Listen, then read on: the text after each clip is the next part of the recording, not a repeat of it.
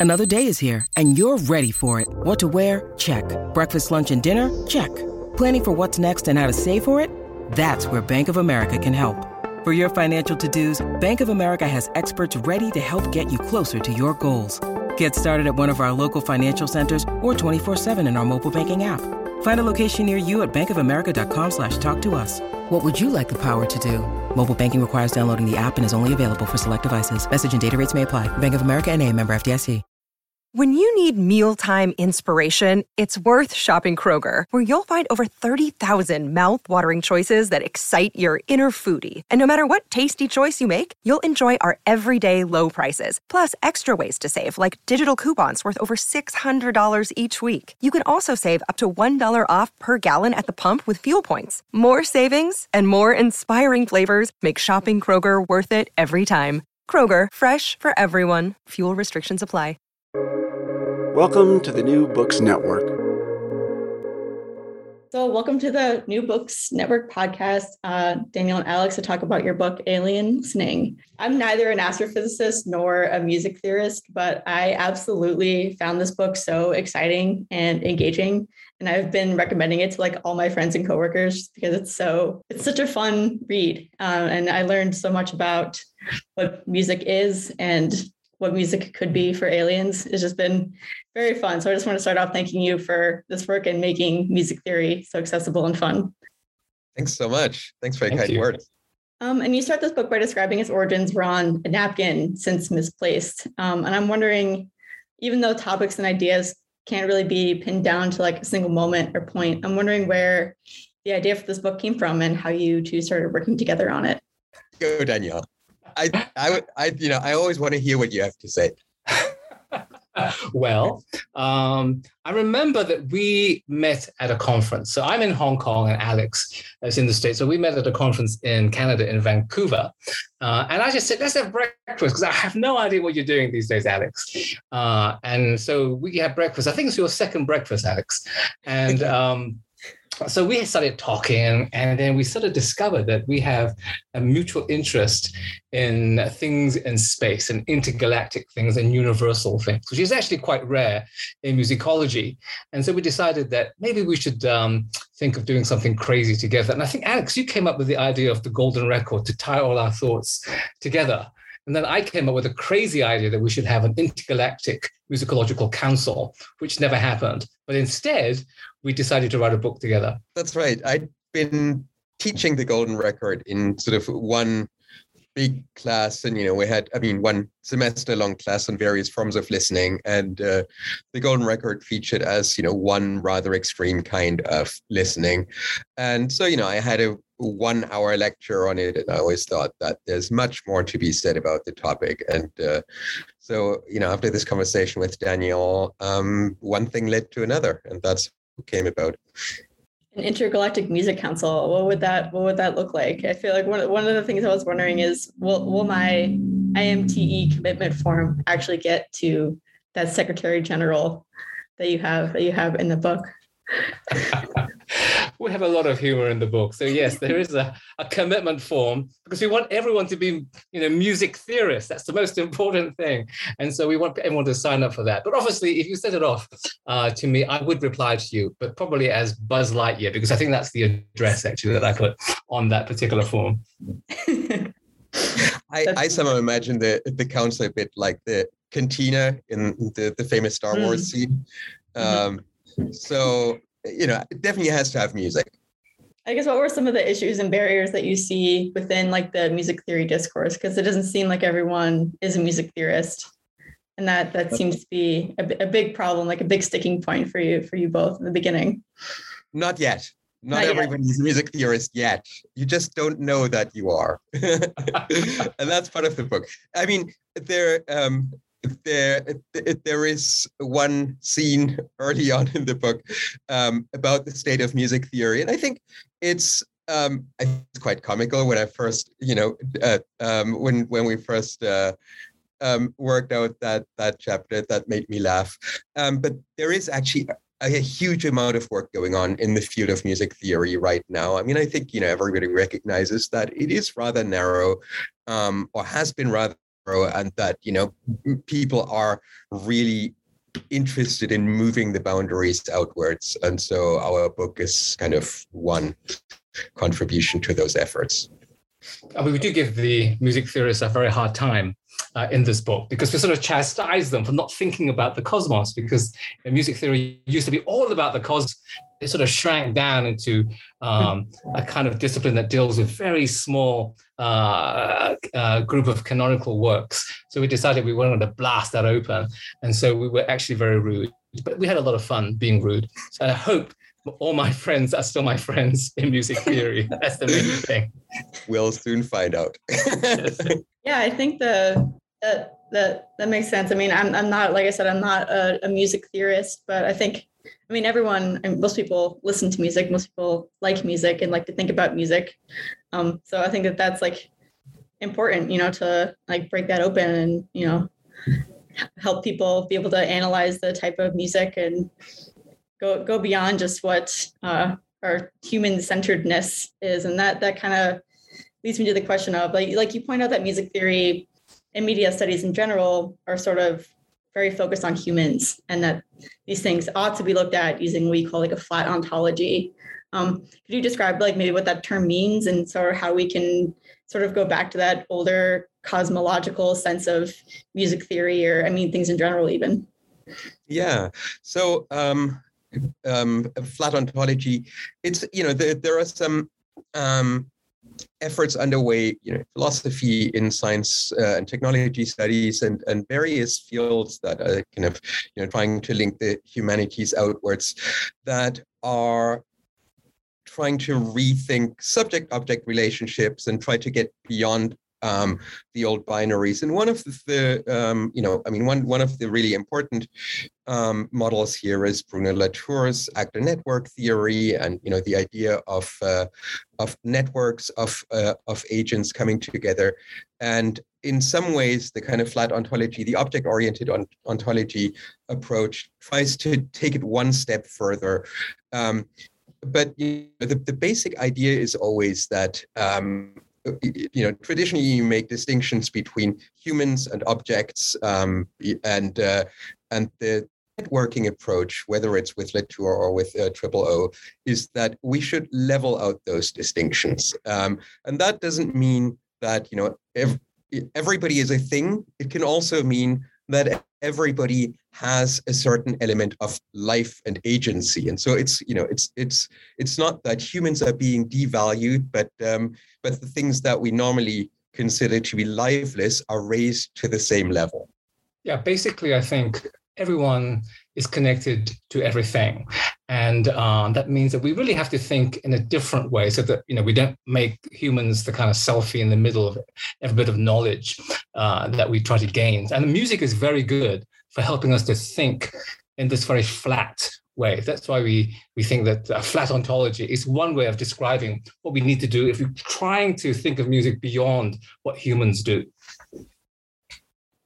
And if i can just piggyback um, onto that because I wanted to, to get back to the point that Daniel raised earlier uh, a little bit obliquely about you know music theory's tradition, um, cosmological tradition. Because I mean, you know, the first music theorist is the mythical figure of Pythagoras, um, you know, who was incredibly influential for you know the first 15 hundred years off the discipline, um, and then he went out of fashion. I mean, there there are good reasons for it, but the this ambition of the Pythagorean worldview that everything is connected and that everything um, is music because everything, you know, in for Pythagoreans, everything relates to numbers, as does music, as does, you know, um, uh, astronomy as does you know geometry and um, and arithmetic. And so some of that ambition is what we're trying to get back to.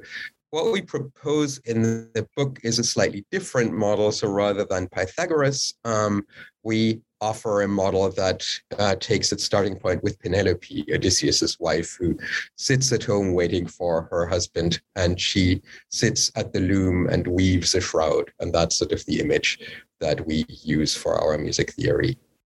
Yeah, I thought that like music as a fabric was a like a very beautiful analogy. Like it's like weaving space time together. It's almost like incorporating like general relativity, almost like the, the fabric of space time, right? Um, so I guess how how does that like metaphor and myth sort of break from like the that like the previous um, theory of music using Pythagoras as the model? Well, Pythagorean music theory is based on harmonies, based on tuning. So it's about these very simple uh, whole number relationships. Uh, so when you divide the string in half, you know, you get an octave and so on. Um, but we're proposing something completely different because the Pythagorean method is actually very restrictive. You, know, you, you basically only have very beautiful integer numbers that go to count up to four.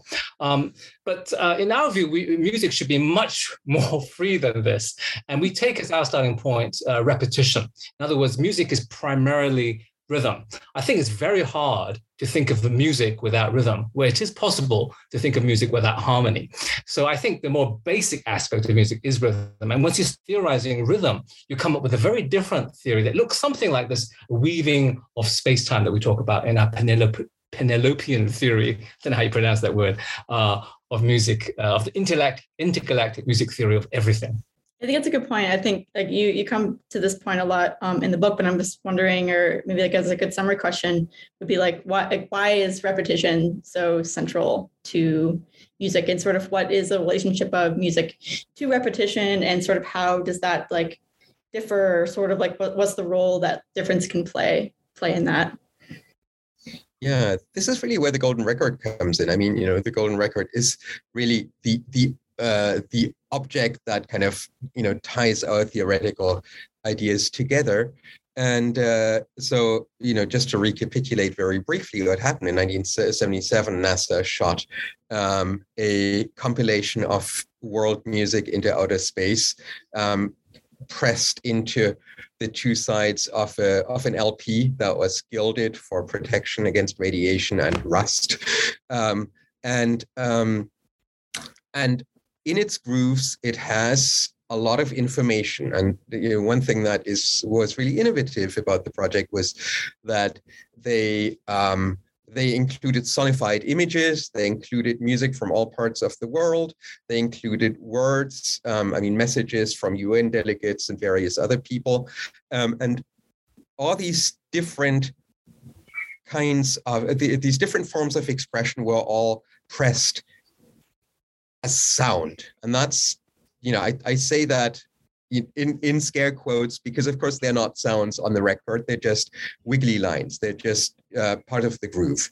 And the problem that nasa never quite faced up to is what happens at the other end. I mean, they, they did about as well as they could, but in the absence of knowing what kind of, you know, what what species the recipients are, it's really hard to, to know much more than that. So what we have are just the grooves that carry data. And uh, and the data is in the form of frequencies. And frequencies are just repeated, um, repeated um, pressure changes in the in a medium like air or perhaps water or perhaps another liquid or gaseous uh, medium.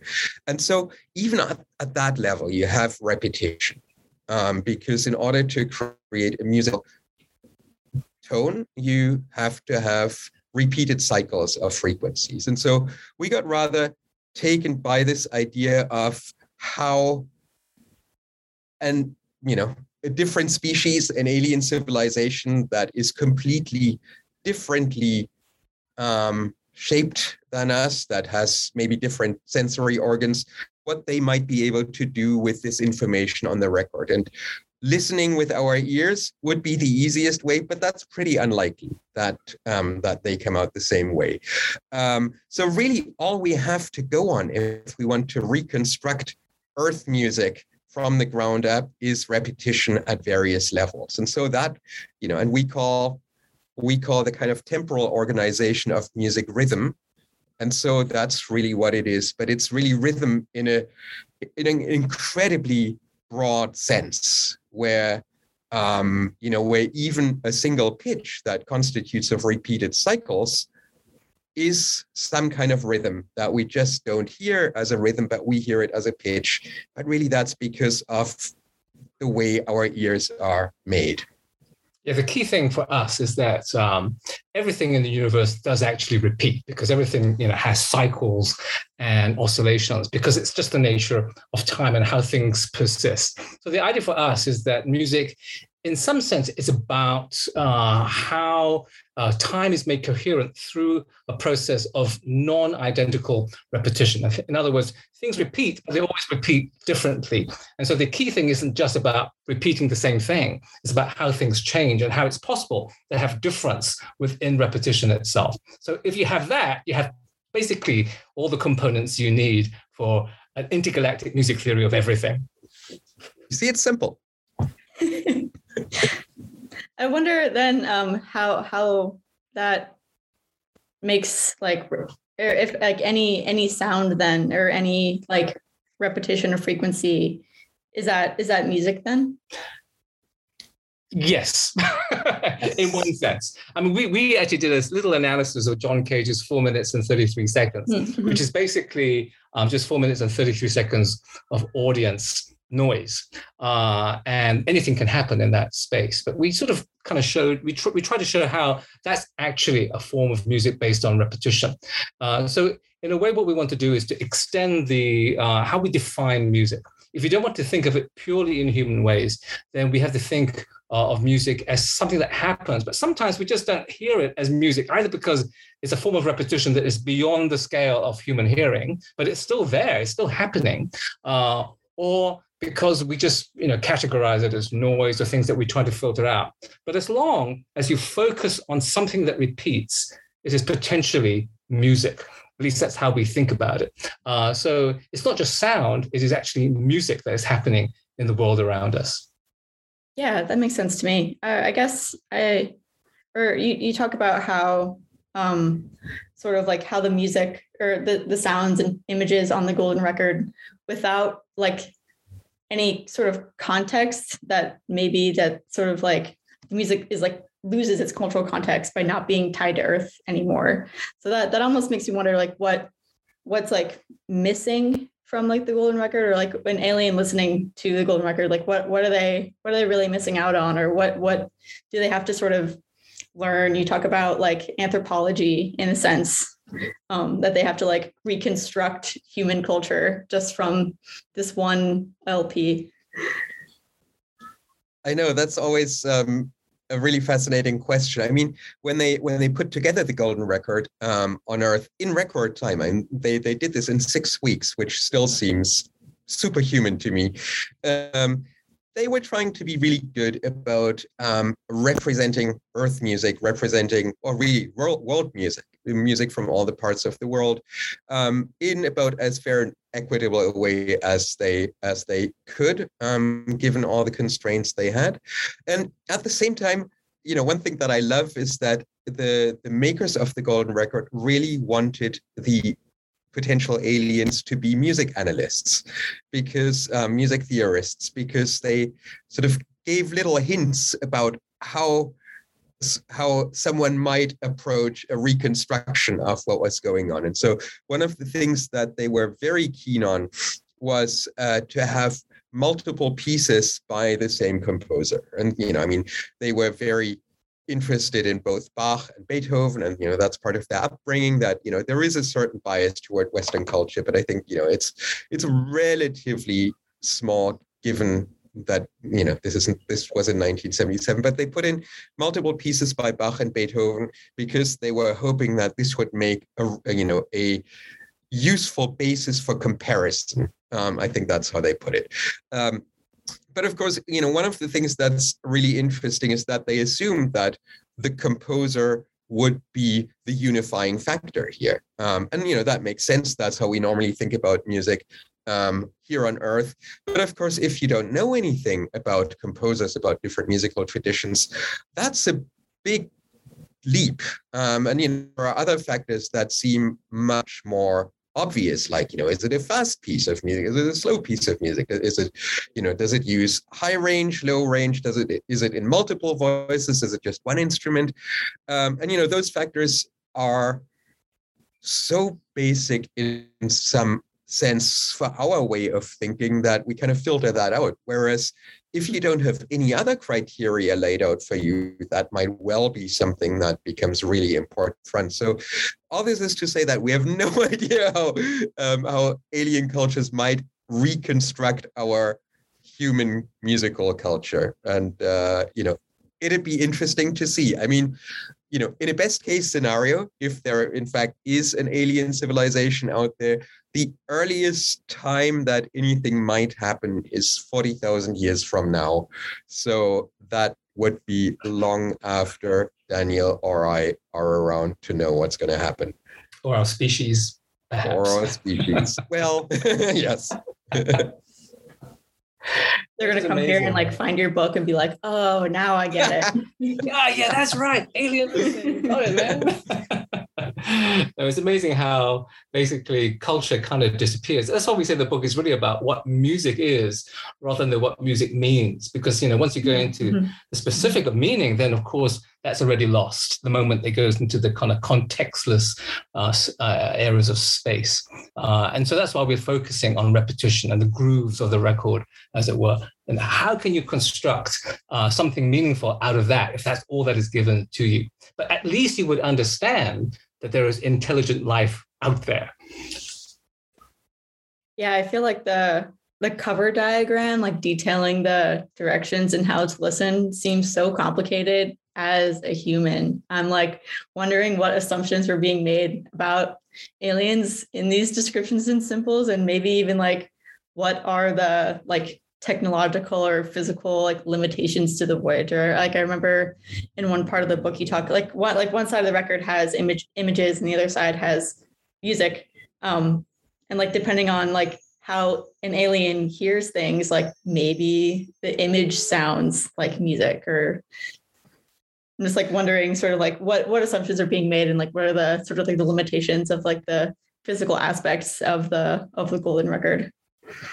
Yeah, absolutely. I mean, you know, in all likelihood, they wouldn't know the difference. It could just, you know, I mean, we, the, those sonified images we hear as a low hum, as a buzz, because, you know, they're sort of just um, little sounds and then little silences where in the matrix you set dots and where you leave gaps um, and so you know our ears are constructed in such a way that we hear this as a kind of hum or a buzz but who is to say that you know for anyone who doesn't know any anything else about uh, about about music from earth that this wouldn't be some interesting kind of music or perhaps there are um, species out there who have sensory organs that automatically perceive those sounds as images. I mean, you know, it's it's it's a, it's an unlikely possibility, but uh, it's you know, but sensory organs can be constructed in all sorts of interesting ways.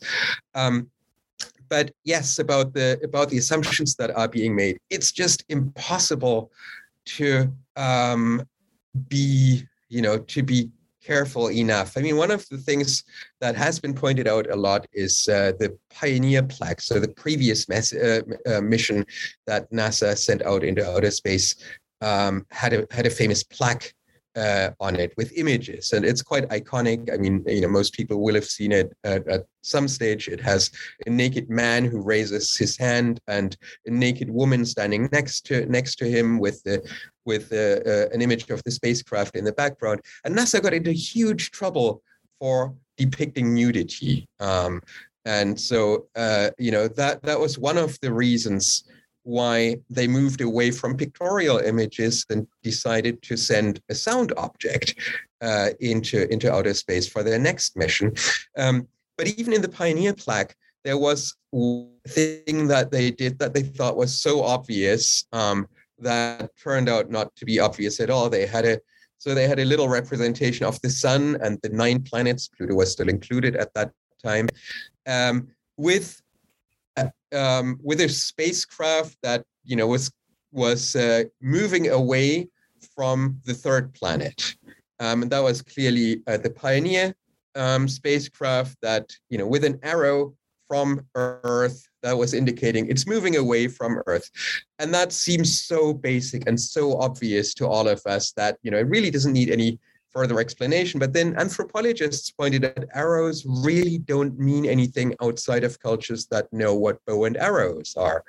Um, and so there are all these kinds of assumptions that we just you know forget about because they they seem so basic to our way of thinking one other feature that a friend of mine pointed out uh, a couple of weeks ago is that you know the sonified images are um, are um, arranged as, as as a matrix, right, as a rectangle, um, and you know it's very cleverly done with um, with uh, prime numbers, so that there are very few ways in which you can reconstruct the image.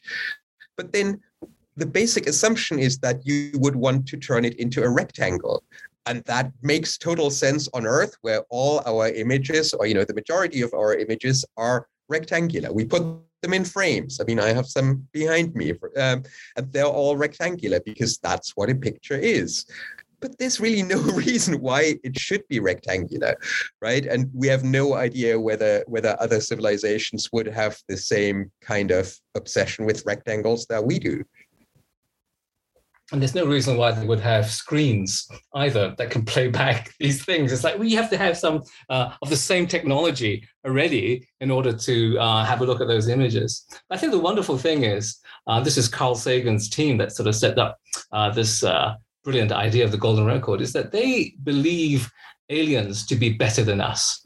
Uh, I think that's a lovely idea that they are actually uh, superhumans, as it were, far more intelligent. And so really this is a doddle for them. They, they can work all this out. And I think that's the assumption that is being made. And it's a good assumption in a way, because if you're going to do this, you might as well, you know, go for the best alien out there rather than for, you know, a slug or something. Not that I have anything against slugs, but even though there was a slug on another planet, you wouldn't send the golden record, right?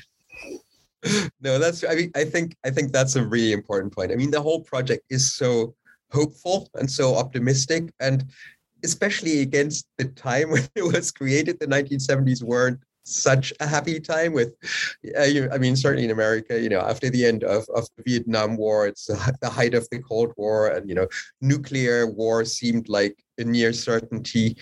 And uh, you know against all that it's an incredibly hopeful project.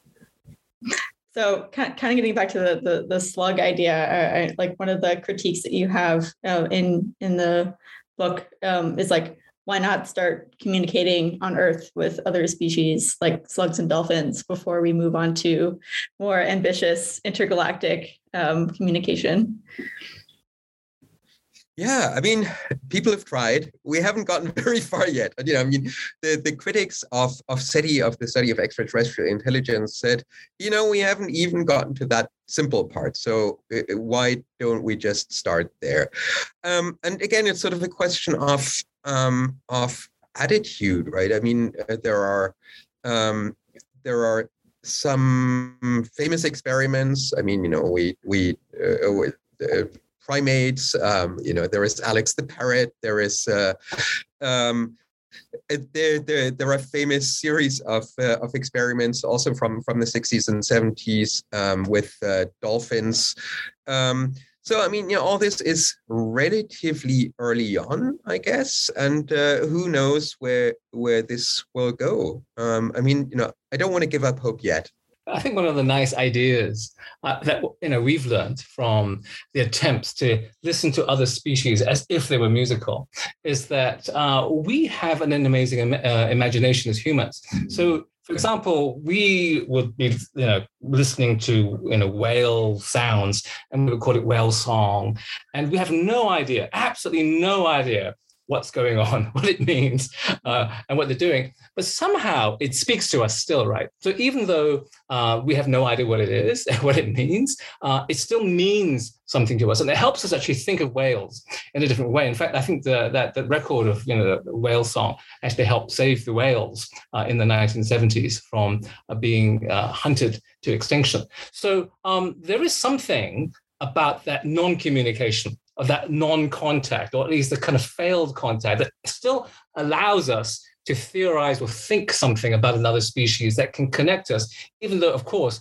it's not a direct connection in any way. And in fact, we've probably misunderstood everything. I feel like that reminds me of, I think you're careful not to say that music sort of is the like is a language even like the point isn't necessarily translating or communicating in that sort of languagey based way. Um so but that kind of makes me wonder like what is the relationship of music like to communication? Like be, beyond beyond repetition or like embedded with culture or separate from culture like what what sort of uh like was like yeah that's a yeah. over explaining myself sorry. No it's it's a, it's a great question. Um at the same time as the golden record was sent out in 1977 that was also the year when the movie um uh, third encounters no uh, close encounters of the third kind came out and there's of course the the iconic scene where contact is made communication is made with music. It's um, hmm. uh, and apparently Carl Sagan hated the movie except for that scene. um, and uh, and I think you know there is at, at the very basic level there is a sense that deliberate communication is happening right? If you repeat patterns and you know on one level that's all that music is um, then you are communicating. And uh, and it, you're creating a connection.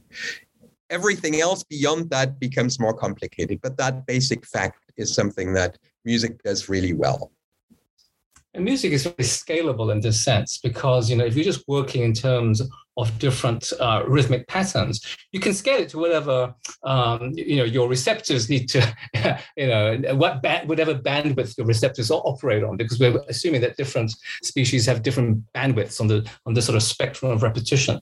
Um, I think one of the important things for us is not really to claim that music is uh, universal in a way that is transparent.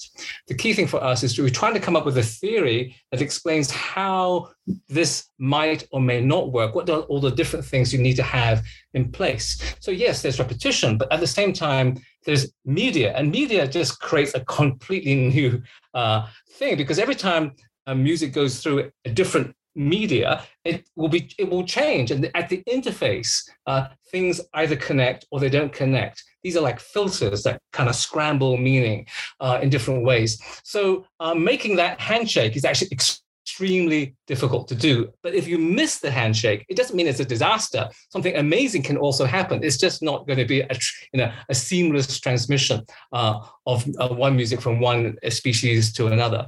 Uh, so what we're trying to do is to explain that process. And in explaining that process, understand what music is and how it works.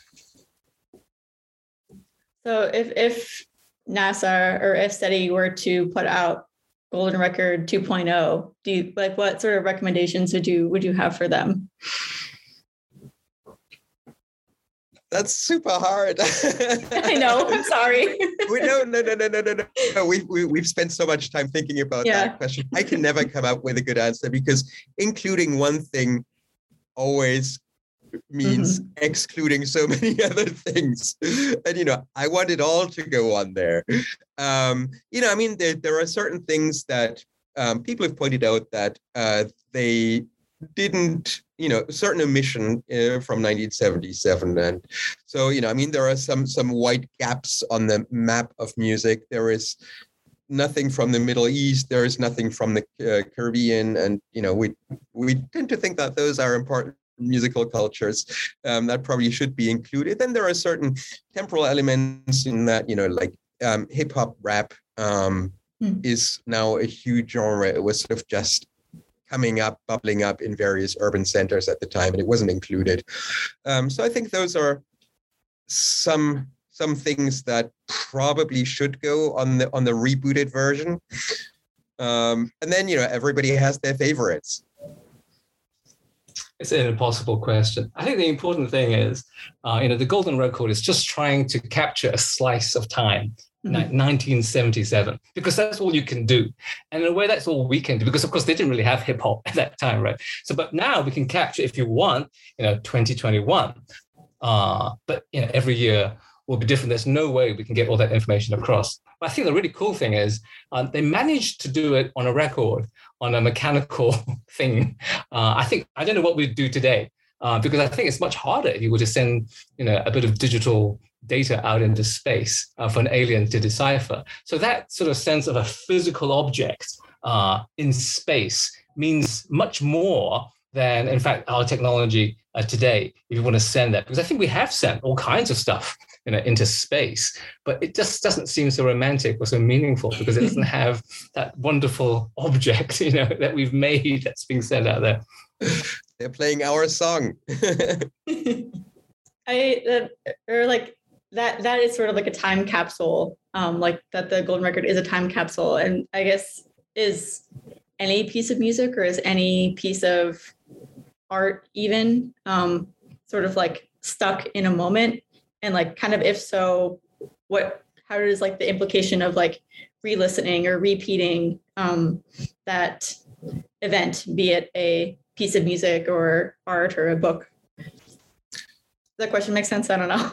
yeah, yeah, absolutely. Okay. Um, it's, it's it's a tricky one in a way, but I think you know things that um, uh, uh, artworks or pieces of music that don't get any further because either it's really bad or it never got out. Um, I mean, they just re- they're the things that remain in that moment. Right? They, they will never be heard of again. They will fossilize, and maybe they will be found in some sort of technological form in the future, uh, if if you're lucky. But it could just be lost. Um, but things that repeat in any way uh, will always time travel. That's the point that we're trying to make. And when things time travel, they always change. Uh, because it goes through different media. Uh, and, and so, in that sense, all uh, music, or artworks in a sense, are like the golden record. And they're moving away in ways that become more and more alien uh, as they travel in time and often also in space now, because of course we're you know, a big globe, a global world. Uh, and the more we repeat these things, the more we, are familiar with them and we make sort of cultural meaning out of them. But the less we repeat them, the more they become kind of fossilized. And if they're rediscovered again in hundreds of years' time, they become these alien objects that we have to decipher. So it's a little bit like the Golden Record. So I always think that when we try to decipher very ancient music, it's a little bit like what aliens would have to do. They would have to reverse engineer uh, whatever thing, artifact, document uh, that they have in order to try to get at what this music might be like or sound like. That was beautifully put. I have nothing else to say. I think that's great. I guess maybe starting starting to wrap up. Um, I'm curious as to like what like you mentioned, Alex, like your the, the favorite track on the record. Like what what is your what is your favorite one? Oh, that's another really hard question. Um, I mean, eh, you know, there there is so much to love. I think um, there is uh, there's one. You know, I mean, the the Golden Record creates this. I mean, admittedly, very small cottage industry, but there are some really great books out on the Golden Record. And one mm. person um, who I really admire is uh, Michael Anthony Moreno, who wrote a short rather poetic book on uh, the Golden Record, and he is he's an American who moved to Israel um, several years ago, and he's not Jewish, and so there is you know he did feel a little bit like an alien, um, and so you know part of the book is about uh, you know negotiating life in Israel, but also during that entire time he had the Golden Record on his playlist, and that's all he listened to for I forget how long, but a very very long time. Um, probably many more times than Daniel I have listened to it.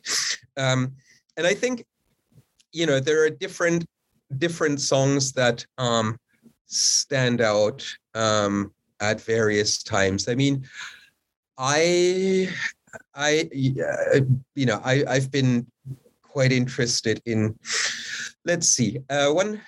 Which pieces do I go back to? There is Flowing Water, which is a piece of Chinese music. It's uh, it's for a traditional instrument, the the qin, the guqin, um, which is sort of you know it's it's a very refined, very quiet instrument that was favored by the uh, educated classes in imperial China, and you played it for yourself. It was, you know, very much about contemplation and uh, and um, that's a piece that I go back to. It's also by far the oldest piece uh, on the Golden Record. I mean, you know, we it it goes back, I think, to the um, spring and autumn period, so very, very old. So in, in legend, that's when it was supposedly created by a legendary qin player.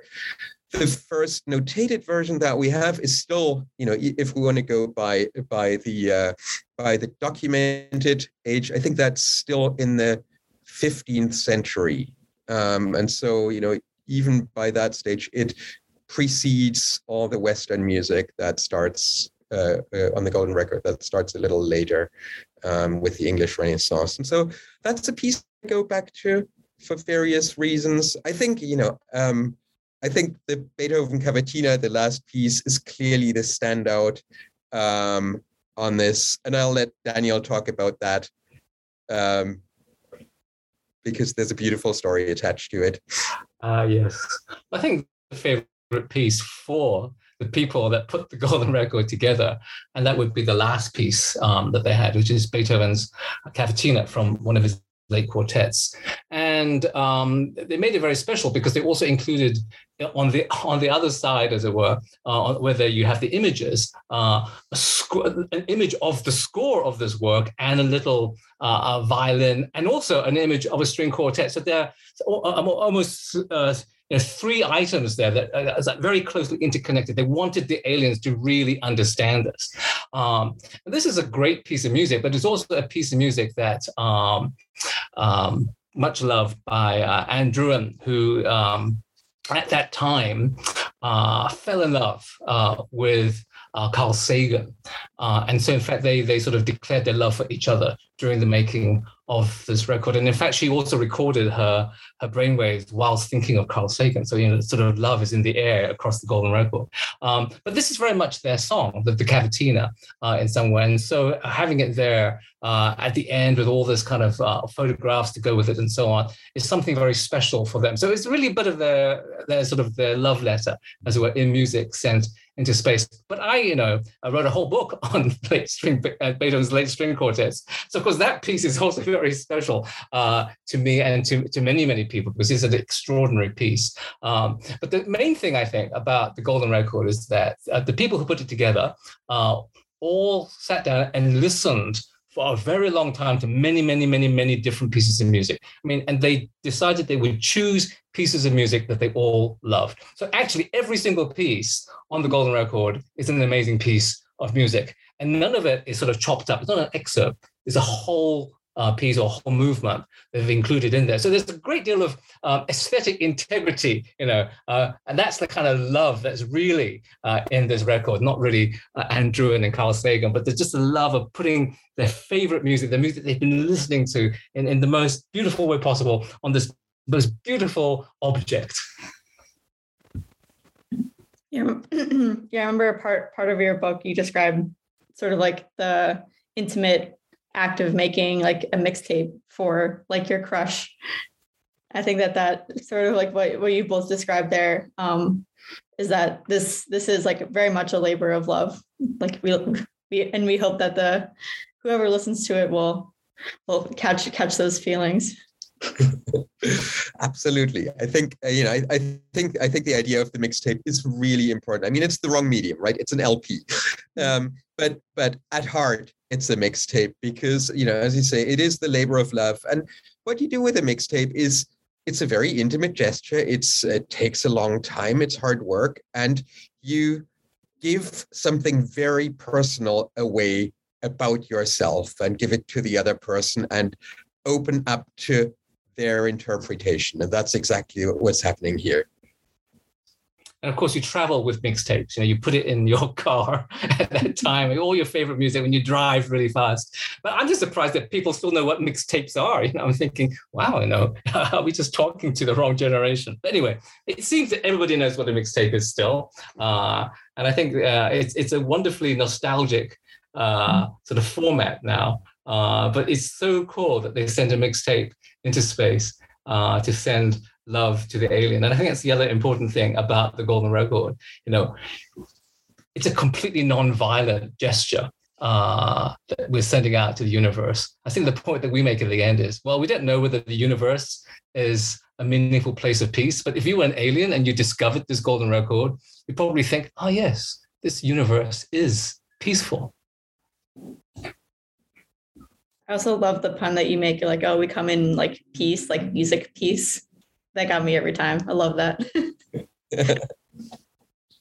um, sort of as a as a last question, at the the linear end of your book, you have a, a repeat, but I, I wonder what the sort of like the next event has been for you, or like what new repetitions that readers could be on the lookout for for you both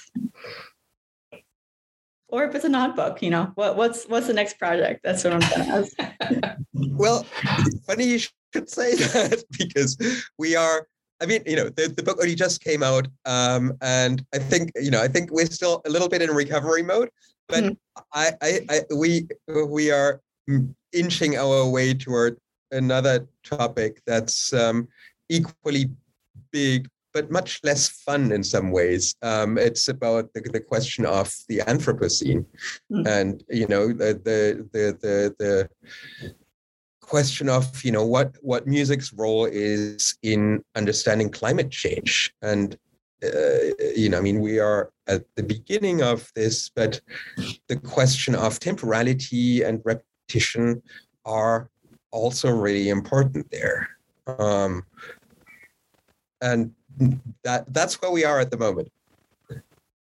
Yes, I mean we did think about uh, doing a pop-up theory of music, yes. harmony book. So the things popping up on the page because we were thinking of all these crazy objects. But I think that we, we're going to put that on the shelf. So yeah, I, I think something like alien listening um, helps put Earth in perspective. And so when we're thinking about these bigger timescales, I and the Anthropocene obviously is a kind of geological timescale, uh, and thinking about objects rather than subjects, uh, it sort of naturally leads us to think more about, um, yeah, uh, where we fit in these kind of biggest timescales uh, and these questions about climate change and our species and the role of music there. And once you have a much bigger concept of music, you can begin to think uh, in this kind of way with on about the Anthropocene. Um, but these are very nascent thoughts at the moment, which is sort of uh, uh, it's emergent. Let's put it that way. it may come together, but the great thing is Alex and I have great fun writing because we sort of uh, sort of push up each other into areas of craziness that we wouldn't normally do. but I think we should be more sober in this book. Yeah. slightly more sober, just a slightly different tone. Uh, but yeah, um, so that's that's the that's the that's the plan anyway. Yeah, I guess uh, we have to keep Earth around if we actually want to meet the aliens that get to re- get to hear the golden record. So that sounds exactly. like a good piggyback off of this off of this book for sure. Well, cool. That's all the all the questions I had. Um, thank you both for taking the time to discuss this book with me. It's definitely a pleasure. Thanks so much. Thank you so much.